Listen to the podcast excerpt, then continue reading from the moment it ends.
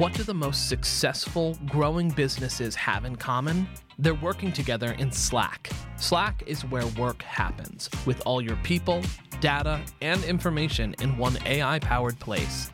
Grow your business in Slack. Visit slack.com to get started. I found myself actually leaving a job with the vice president of a company because she said, look, my best friend's at Vanity Fair Corporation, VF Corporation. She's about to run a whole division called Nautica Women's Sportswear. And she's a VP looking to build her team. Like, now this is the chance to get out of the box. And I left and I got to work directly for a vice president at a very young age, maybe 2.5 years into my career, started traveling the world with her, eventually started reporting to a president 2 years after working for her, and found myself in the boardroom. So now I'm working directly for a president. I'm in my young 20s. I'm sitting across from the CFO, the CMO, and now I get it. I see the table, and it still wasn't enough.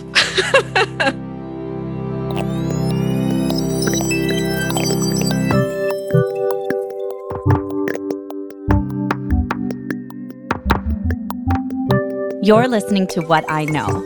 I'm Christine Lagorio Chafkin. Today's episode, Do It All Backwards. Sometimes the conventional approach is overrated. When my guest today started her company, she had plenty of corporate experience in the very industry she was starting in. But she had never started a company before. She'd never launched a brand or hired and managed people.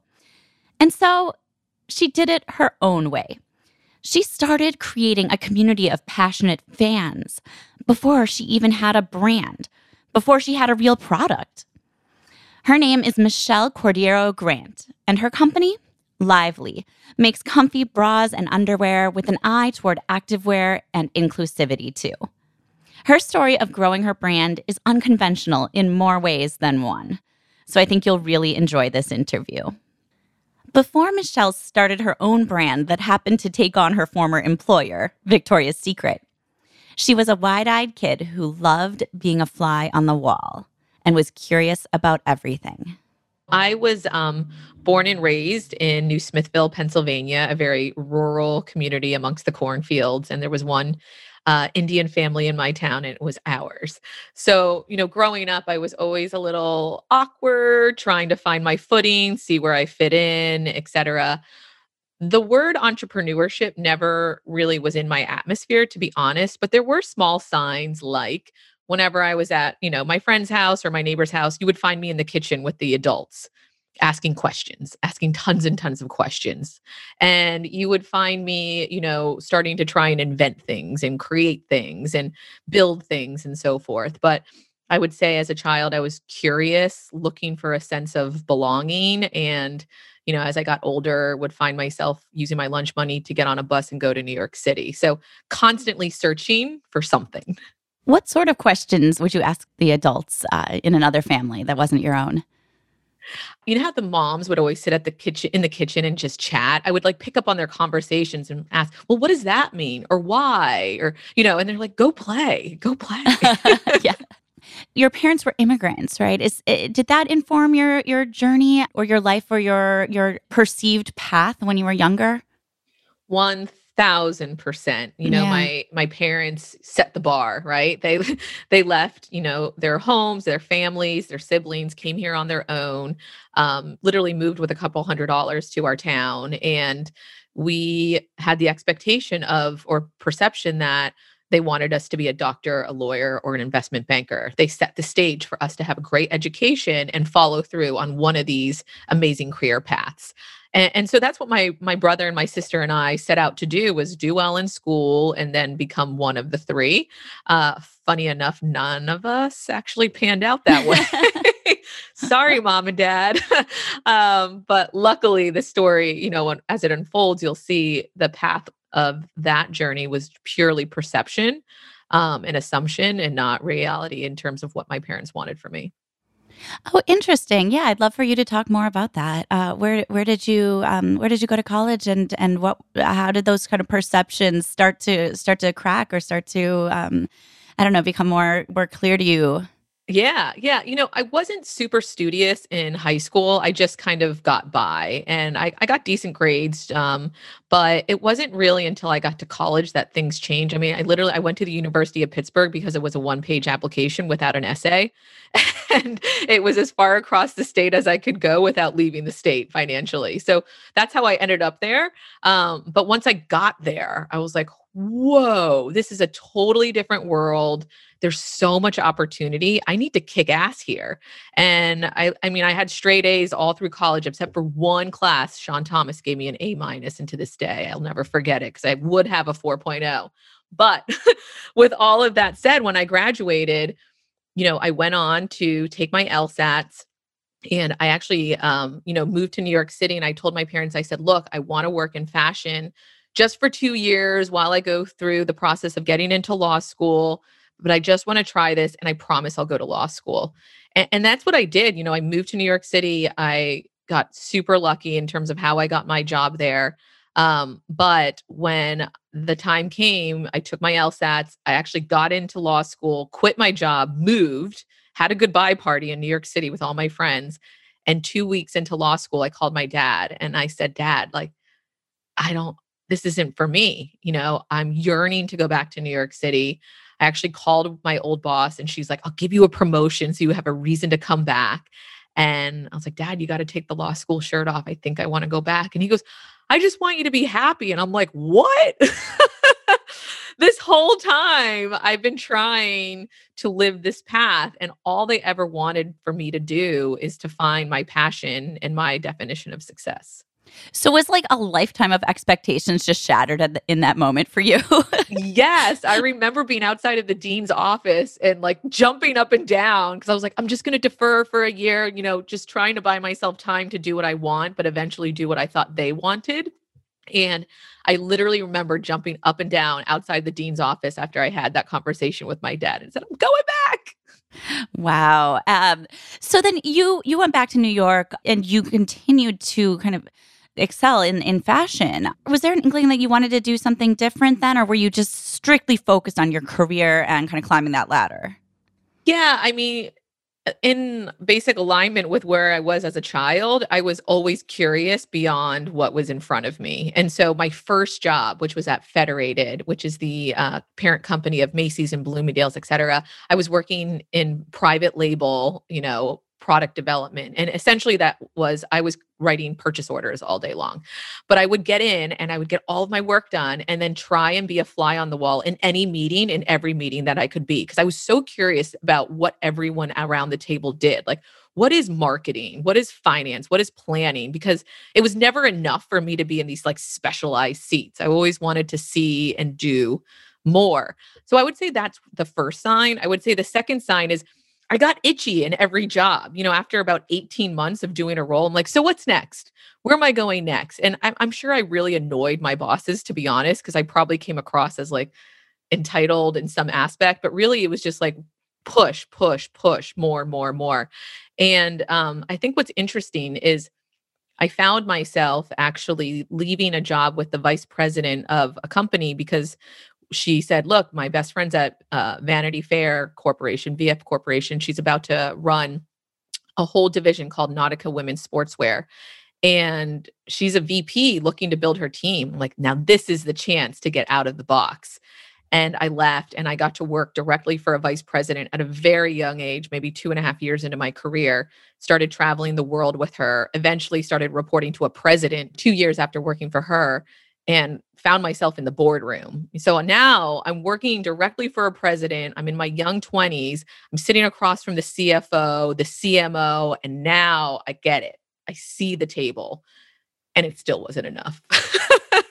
So I'm gonna continue talking about your career's trajectory and founding Lively. But let's come back later to that education on the boardroom and that your ability to be a fly on the wall and learn leadership and management before actually having to do it yourself. So tell me then, you went on to have a career that wasn't just in fashion, but was in lingerie, right? Yeah, absolutely. So I was so fortunate that Victoria's Secret recruited me, and I actually didn't get go until 2 years later. I still was, you know, trying to exercise this muscle of being in the, you know, boardroom, but I found my way to Victoria's Secret. And it was really for one reason. I just really wanted to be closer to the customer. I saw that all the strategies and the stories that we were creating were getting really muddied when it went through different distribution channels like department stores, et cetera. But when I got to Victoria's Secret, it was clear as day. What we created, what we built, the story we had to tell would show up on every website in every store. And so, yes, I was there for almost 5 years. Wow. And what was your biggest learning from being there? You know, I worked in merchandising. And when you're a merchant, you get a lot of exposure to Les Wexner. And Les Wexner, for all the things that he is a merchant at heart. And he taught us how to build brands. And building a brand, he really articulated, is like building a movie. And, you know, the models are your actors and the copy is your script, and where you shoot is the set. And you want to create a movie that, you know, inspires people and motivates them to feel a certain way. And so his story was angel, fantasy, and push-up. And that was clear. It didn't matter where you were in the world, what language you spoke. You see Victoria's Secret, we all think and see the same thing. And I would say that was the biggest learning, how to build a brand. And that really anchored where I wanted to go with Lively. Is I had a story to tell. I had an impact and an emotion that I wanted people to feel. This was a way that I could cut through. And with Lively, what came first? I'm wondering what was sort of the seed of the idea there. Was it in building the brand? Was it in creating a company? Or was it in a product? You know, where what was the thing that drove you and actually sort of launched the company to begin with? Yeah, I mean, I wish I could say it was all very strategic. It wasn't at all. It was just circumstances that kept unfolding one after the other. And I would say the first is I got itchy at Victoria's Secret. I saw my leaders and my female bosses not living their best lives, kicking ass at work, like killing it in their careers, but not when it came to their significant others or with their children. So number one, that was like, ooh, that's going to be me. Can't do that. Like, how do I get to be good at both?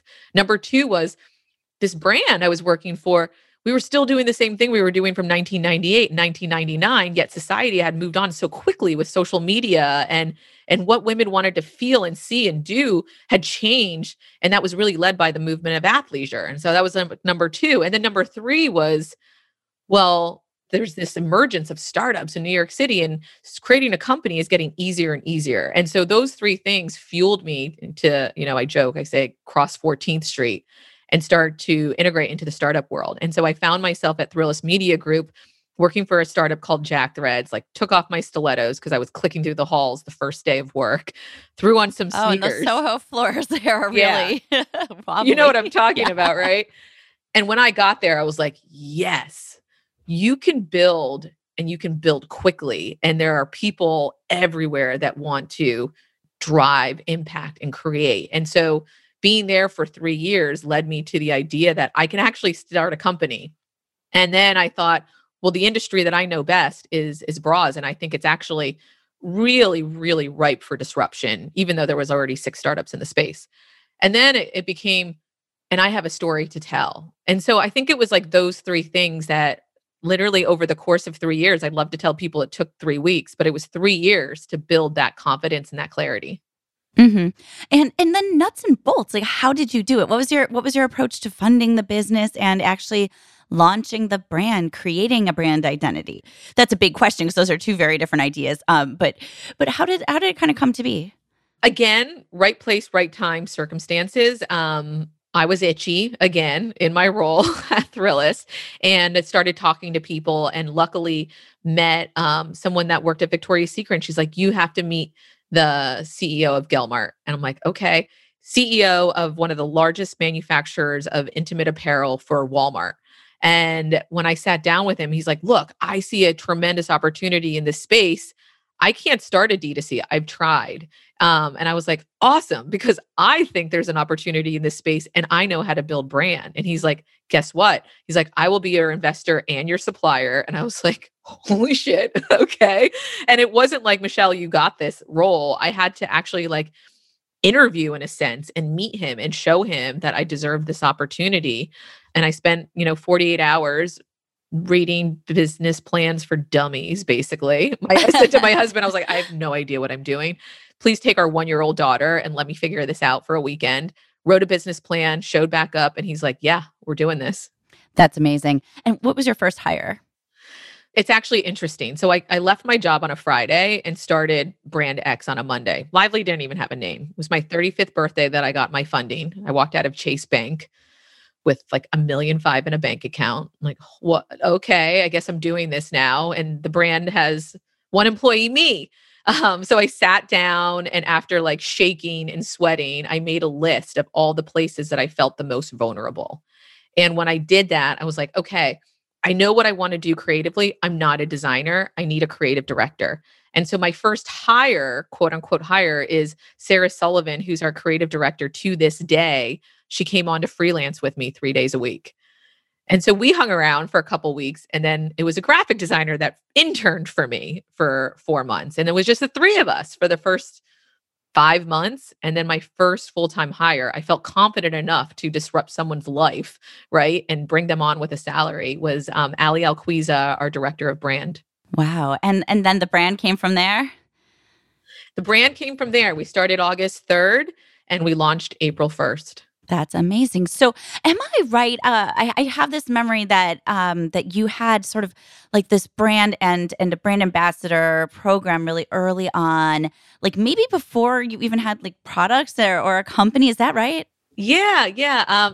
When I decided I wanted to start a company, I'm grounded in statistics and data. Like I love data.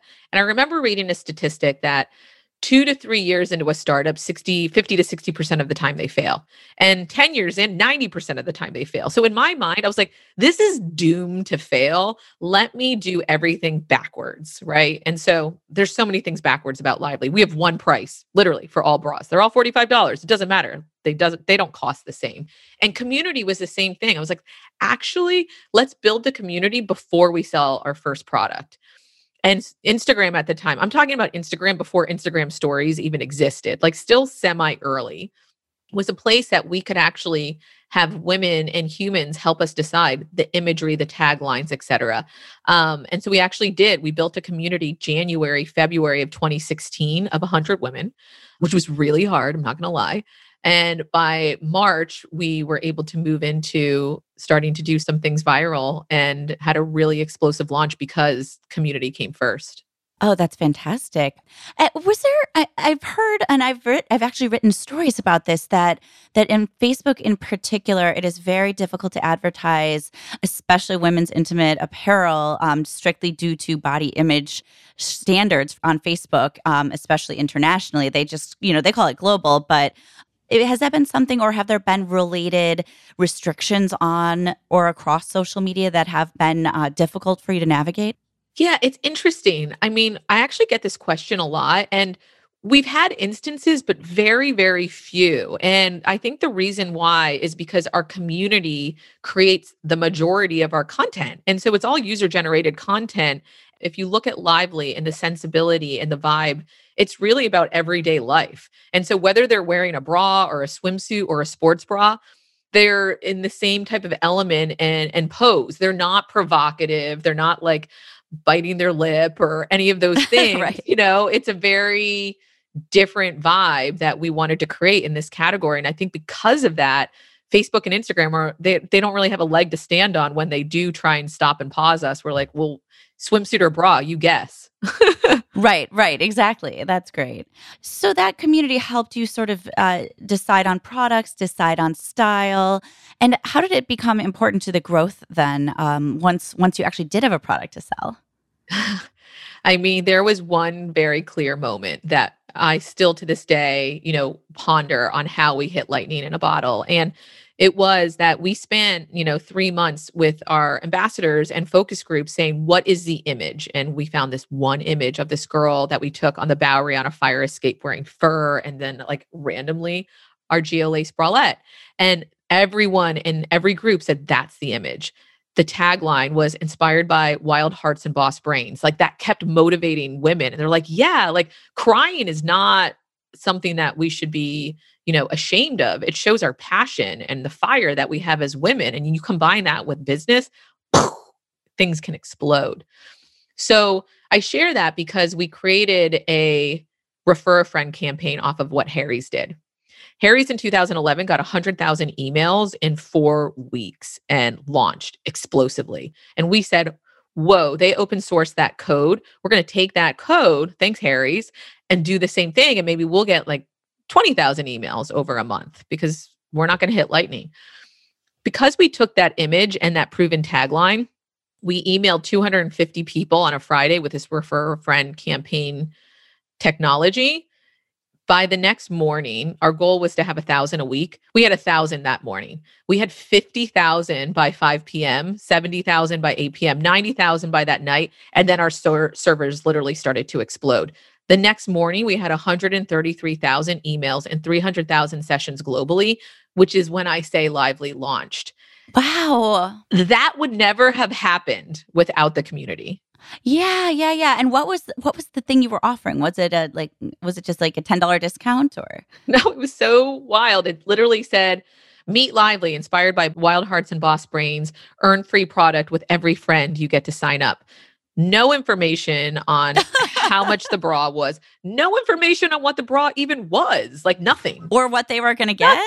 Nothing. And it was like a point system. So you got points towards the product that you didn't even know how much it cost. Wow. Fascinating. I guess that curiosity, like that's powerful, right? Wanting to be first to know what a thing is. First to know and first to share. And honestly, we ship to every state in America within 45 days without paid media. That's like the power of good content, in my opinion. When we come back, I'll talk with Michelle about how she learned an important leadership lesson and what she did when another company wanted to buy hers. But first, a quick break.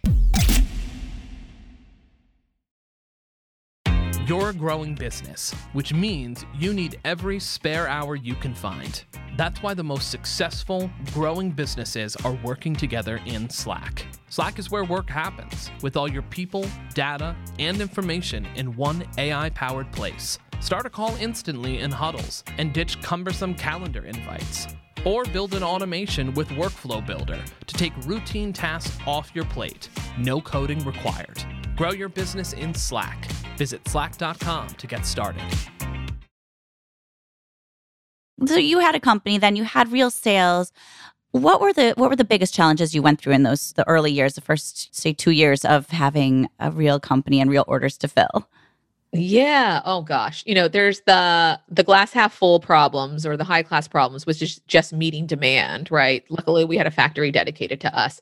And then there's just the mistakes that you make as a founder. You know, we put so much time and effort into picking the perfect components in our bras.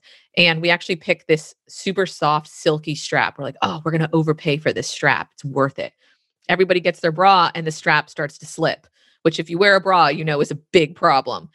And these moments, you think you're about to close the doors to your business. You're like, oh, great, we're going to go bankrupt. But you call everyone and you be human about it. And they're like, okay, no problem. Send me a better one. Or, you know, we relaunched our site right before Cyber Week. Google recrawls. You lose all your organic data. I didn't know that. Really big mistake. Like company goes to zero for a week and you have to rebuild, right? So there's so many big mistakes. I think the biggest mistake that I made the first year was I did not know how to delegate and like let go, because you build something from inside your belly and your heart. And you don't realize that the most powerful thing as a founder is there's no I in team, and you need to have a crew to actually get it beyond you. And I luckily became pregnant with my second child 2 months after launching Lively. Not planned. Jack, I love you. You're the best thing that ever happened to me. But, you know, running a company, raising capital, flying all over the world while pregnant. And then after, you know, having a newborn, I was forced to let go. And that was the best thing that ever happened to Lively. And how many employees did you have at that point where you were able to say, okay, I need to trust other people with these important matters? Yeah, it wasn't that many. I mean, 6. Oh, wow. Yeah. I mean, we always have prided ourselves on less is more when it comes to humans. And we believe humans are our greatest asset. So choose wisely and really invest in them. And to this day, you know, our company is not as big as it should be given the size. Yeah. How many is it today? in like Lively, quote unquote, corporate. I want to say there's like 50 of us, sub 50. And then we have our 4 retail stores that are all, you know, staffed really well as well. So you've never done your own fulfillment or your own, you know, packing, your own, you know, manufacturing. Correct. Right. Okay. Yeah. Yeah. We outsource the things that are repetitive. Yeah. And we keep content and brand close to the heart. Yeah, absolutely. And so I love that you did kind of find that thing that you thought was missing in your corporate career, that ability to manage your family, manage your work life. Your son forced your hand at sort of delegating. Did you feel balanced at that point, or did you feel like, oh God, I still have so much work to do here? Oh, I was terrible at balance the first couple of years. I think part of it is because I spent the tenure of my career prior to that in corporate, and I felt like guilt if I wasn't at work. I was also very just like OCD constantly. I mean, every order I would get an alert on my phone up until like a year ago. Wow. Every customer inquiry and ticket I would read at night. I was just so in it. And then I realized I actually had an experience with Tony Robbins in Fiji randomly with the crew from Shopify. And he looked at me and he was like, you know, Michelle, we had this one-on-one time. And he's like, you're going to kill it when it comes to business. But this idea that you have for yourself around like a quote unquote balanced life and spending time with your kids, he's like, you're not doing it and you're not on the pathway to doing it. And here's how you do it. I was like, oh my God, please tell me, how do I do this? This is what I want. He said, stop operating your company and own it. And I'm like, stop operating my company and own it. What does that mean? And he's like, create process, create efficiency, create teams around the things that you want to move forward so you can raise up and bring the company ahead and be ahead of the company versus being in it. And that, I swear, I came back and I landed and everything changed. And Lively was on a completely different trajectory after that. I love that advice. And I love that you kind of spurred that thought process for you that allowed for the change to happen. What did you do to put it in place? Did you start to hire, or did you start to do process inside your existing company? It actually sounds silly, but I started to fire and put in process. Wow. Yeah. I was terrified at letting go of people. I'm like, look, we're here to inspire and build passion, purpose, and confidence. And I was thinking about the company as a family. And what I realized is I need to think about the company as a sports team. A sports team has this mechanic of feeling like family, but you still got to move people around the team to eventually get the ball down the field. And I came back and I was like, all right, got to get rid of the people that are not helping the ball move down the field, bring in the right people and create process. And the greatest process that we created was actually around that ambassador program that had about 100 people in it. I looked outside my office and I saw the interns carrying boxes and boxes of product to FedEx. I was like, huh, we send our products to our customers through a fulfillment center.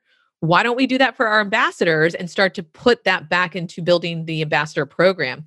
And literally 3 months later, we started acquiring 1,000 ambassadors a month. Now we have 150,000. Wow, that's incredible. And do you know the metrics for how many sales or what percentage of sales those ambassadors actually drive?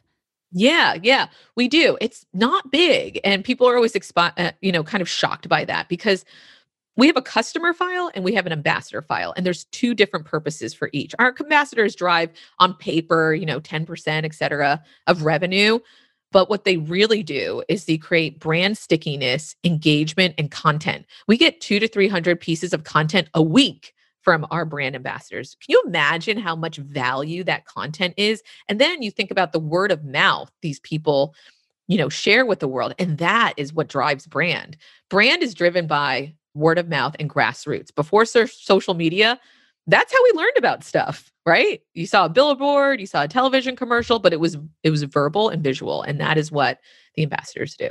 So Michelle, I hear growth has actually been really good for Lively during the pandemic. Is that true? And if so, how did you achieve that? Yeah. Luckily, 2020 was bonkers for us, very, very strong for us. And I think it's attributed to agility and the flexibility of how we keep our brand. So what happened was, obviously, the first thing we did after the shutdown was make sure everyone was safe and at home. And then the second thing we did was we asked our community, what do they need? And it was content around health and wellness at home, et cetera. And from a product perspective, it was loungewear and bralettes. not at all what we had planned, which was swimwear and fashion lace, etc. So we quickly called our factories, shifted into things that already existed in our business, but leaned into them. So we did not recreate or change the business. We leaned differently. Everything went to online, right? And so while we planned to open stores that year, we shifted all of that bandwidth all to e-com, including our store staff, which we didn't let go. We said, actually, we need help with customer service online, and let's do virtual fittings and actually get even better at the online experience. And so my perspective on all of this is the world is a pendulum, right? And things usually shift and swing within the middle, side to side, but the pandemic was whoosh, huge swing to online. But then knowing that that pendulum swing was going to come back, we knew physical would be in our world eventually. And so I think always remembering that in business and in life, everything is a moment in time. So do not think short-sighted, don't let go of your team if you don't have to. Don't, make big swings. Just lean differently. And so that's what we did. And now we're leaning back, right? Back to in person in some aspect, reopening stores, et cetera. So you were only, as a company, a few years old when you were sort of forced to start to think about a big change, which would be an acquisition. What happened? So this is 3 years in, not even actually. I was in my office and the CEO of Gelmart, who was my first investor, said, Michelle, you got to come to my office and sit on this meeting. And I would always, he would say that and I would just kind of be like, oh, I'm busy. I really need to focus on Lively. He's like, you want to come this time? I'm like, okay. So I go in and there's a banker in there and he's like, meet so-and-so. She wants to let you know that someone wants to buy Lively. And I was like, we're not for sale. And then 30 seconds later, I'm like, but who is it? And, it was very serendipitous. Wacoal, who was a very, very well-known, incredible lingerie brand and manufacturer, had been watching us for about a year and a half and was looking to acquire a company. They said, look, we really love what Lively's doing. We want to have a conversation with you. My first instinct was no, but let's get to know each other and see. Do we see the world in the same way? And so we went to their office, Yossi and I, who's, my partner from Gelmart. And when we got to the office, I had chills because I looked up and it's the building that I first met Yossi in 4 years prior. And I'm like, we're back at the same place. And he goes, yeah, this is bizarre. So we sat down with them and really had a lovely conversation without numbers. That was step one. What was it and how long of a process was it to get you from no to maybe to yes? I would say it was a no in my mind for most of the actual process. And so, I live my life in beta and I say this to my team all the time. You can't close doors until you've tried, right? So you got to live in beta and just see what could be. And so I was like, great, at minimum, I learn what M&A is all about and I learn about the process. Best case, I figure out how to actually do this on my own when I'm ready. And so as I started to go into the process of a very, very difficult thing without a banker representing me. It was like, all right, let's learn about an LOI, a letter of intent. Then we all of a sudden got through that step. And I'm like, whew, that went well. Let's go into diligence. And then went through diligence. And I was like, wow, that was hell. That went well. And then I found myself literally in Kyoto in Japan because Wacoal is Japanese owned. And part of the process is the board has to officially sign off on me and the company. And I spent 6 hours being I say grilled, but interviewed by the board with a translator. And I was like, whoa, that was tough, but that went well. And then I think the tipping point for me, as you can tell, I believe in signs and I'm very much about manifestation. I was walking through their museum and they have a museum that shows their history from, I want to say like the late 1940s, early 1950s to the present. So we walked through this museum from the present backwards. And when I got to the very end, which is the beginning of Wacoal, there was a logo on the wall that the first founder of Wacoal drew. And it looked exactly like Lively's watermark. And they believe in beauty and balance. And that's what our watermark is. And in that moment, I called my husband. I was like, turns out we're selling this company. Wow. And did you already have a price tag attached to it at that point? At that point we did. And that was, you know, something I was negotiating the whole time, which is very, very difficult. And then the stock purchase agreement came out right before 4th of July. And I spent the entire 4th of July week Googling 99 pages of the stock purchase agreement because I wanted it done within 3 weeks. And the lawyer's like, impossible. I'm like, everything's possible. Let's make this happen. And we did it. It was done August, 4 years to the day that I got that investment. Wow, amazing. Did you feel confident in the future of Lively? Did they make promises to you to keep the brand, keep you involved in operations, and keep your team? How was that aspect of it? Yeah, that was a really, really big part of our early conversations, which is what you're buying is the culture of Lively. And so for this to go well, we have to keep that intact. And selfishly, I was like, I wasn't ready to sell Lively. And now, you know, I get to still run the company, which is they've held up their end of the bargain 100%. We run it. We have our same culture. Their culture is very different from ours. And we actually accept the differences and find the synergies from within. But I would say, you know, it's not easy when you sell your company. It actually was very emotional. Like the day that we closed, I cried my eyes out. I called my sister-in-law. I'm like, I don't even know how I'm supposed to get up and go to these press interviews. I'm heartbroken. But if you're really clear about what you want, which I think I was so far, I think I've had the more serendipitous post-acquisition experiences, but it's still, it's not easy because things get real. We have to follow like GAP principles now. But isn't it like easier on some level to just know that there's someone else that you can go to or ask a question, right? It's like, yes, there's some sort of, I don't know. Maybe it's because I've never founded a company on my own, but I feel like there's that level of pressure that a founder has, and then maybe that never goes away. That feeling of responsibility. I would agree with that. In that the fundraising was very, very taxing, and the idea of, you know, I would constantly look at our payroll and be like, that is the last thing that I ever want to cut, because that's a pride piece, right? Like you never want to be the founder that hires and then fires. So that I think is the most comforting piece, is that I know that the team is secure, right? And I also know that the brand is secure because, you know, Lively now has a big sister that can carry her, right? But I think the hardest thing is now as a founder, knowing that you need the brand more than the brand needs you. That's a tough mental journey. That is fascinating. Let's go back and talk a little bit more about something we touched on earlier when you've mentioned being a fly on the wall sort of multiple times. It seems like despite not maybe being the best student growing up, you were always just really searching for extra knowledge, looking just with curious eyes on every fresh situation and wanting to soak up everything from the kitchen table to any boardroom you could get into.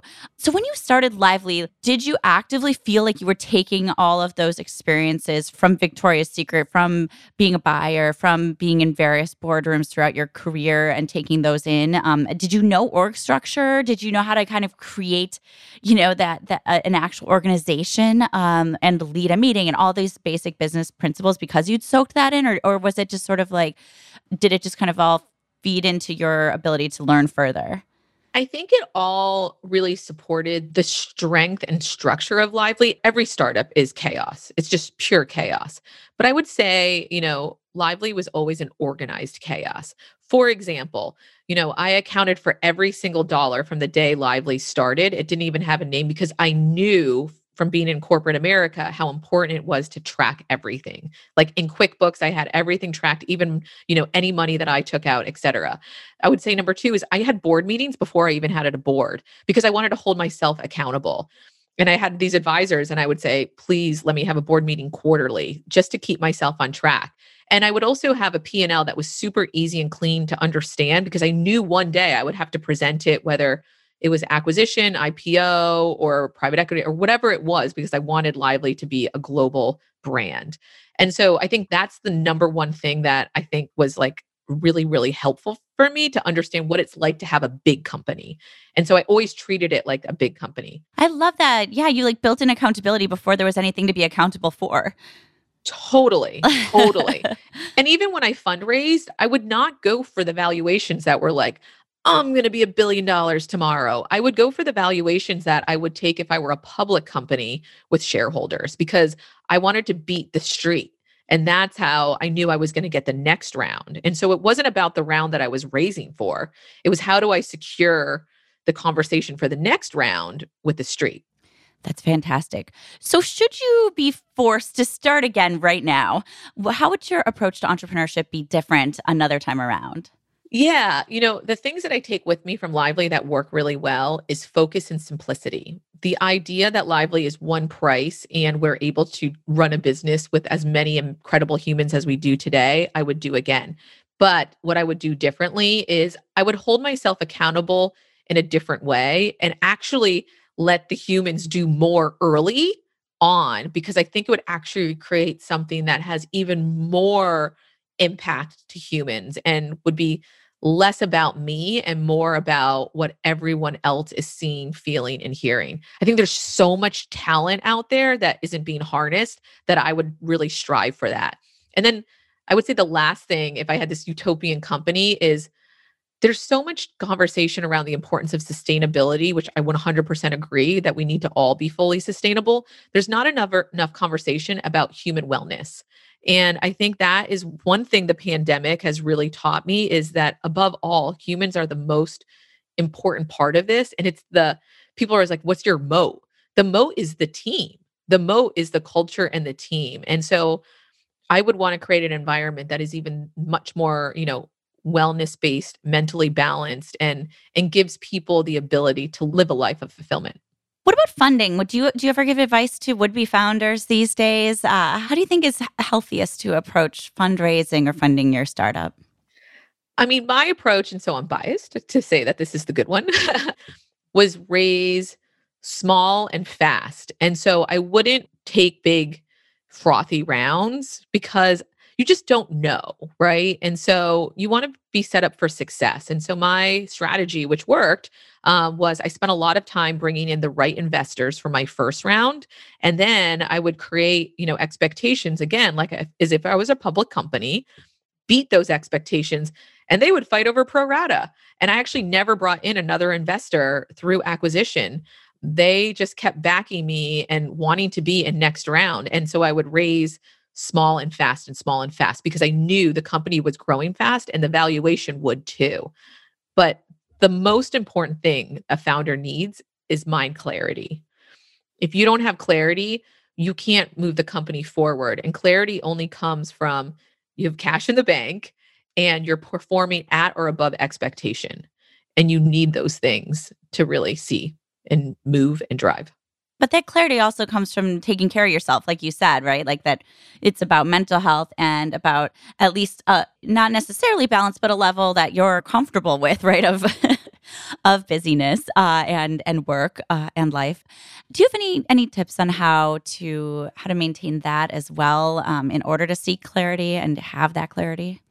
I think one of the other big ahas I had as an entrepreneur is it's actually not about everything you know and who you know. It's about your mind. And it's really, it's this, I use the word stamina. It's mental stamina to literally get up and just get beat down and get back up.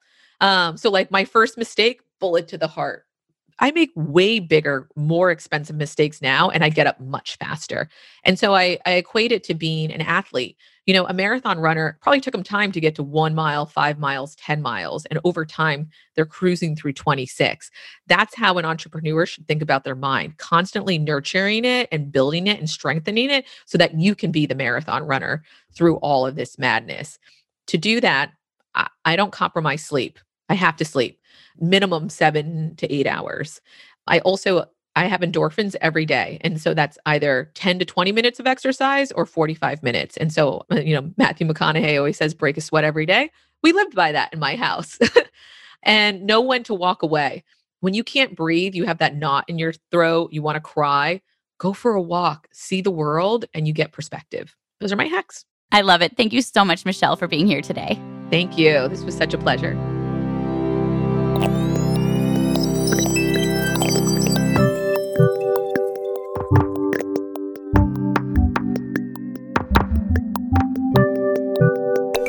After speaking with Michelle, what really stuck with me was her consistent boldness to try to do things differently. She took on the intimates industry by taking a page from the New York City startup scene and built a brand and audience first before even launching her product. Her investor was also her supplier. And then, as she was still building the company, when an acquisition was proposed, she didn't shrug it off. Doing things backwards really paid off. You'll recall that Michelle said when she was starting out, she had a key number in her head, the fact that 90% of startups fail. She didn't ever let herself forget that, in fact, what she was doing was unlikely to succeed. It was audacious by nature, and therefore she had to act with a certain boldness to try to defy the odds. That's precisely what she's done, and that's something we can all learn from.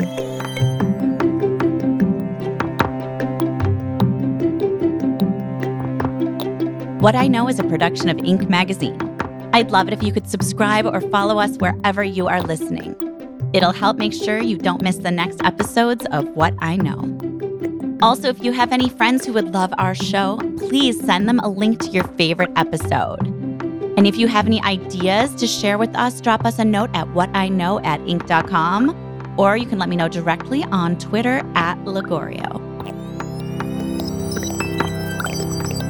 Our producer, who hasn't hung out with Tony Robbins in Fiji, but who has hung out on a fire escape on the Bowery, is Joshua Christensen. What I Know is also made with help from Blake Odom and editing by Nicholas Torres. I'm Christine Lagorio Chafkin. Thank you for listening to What I Know.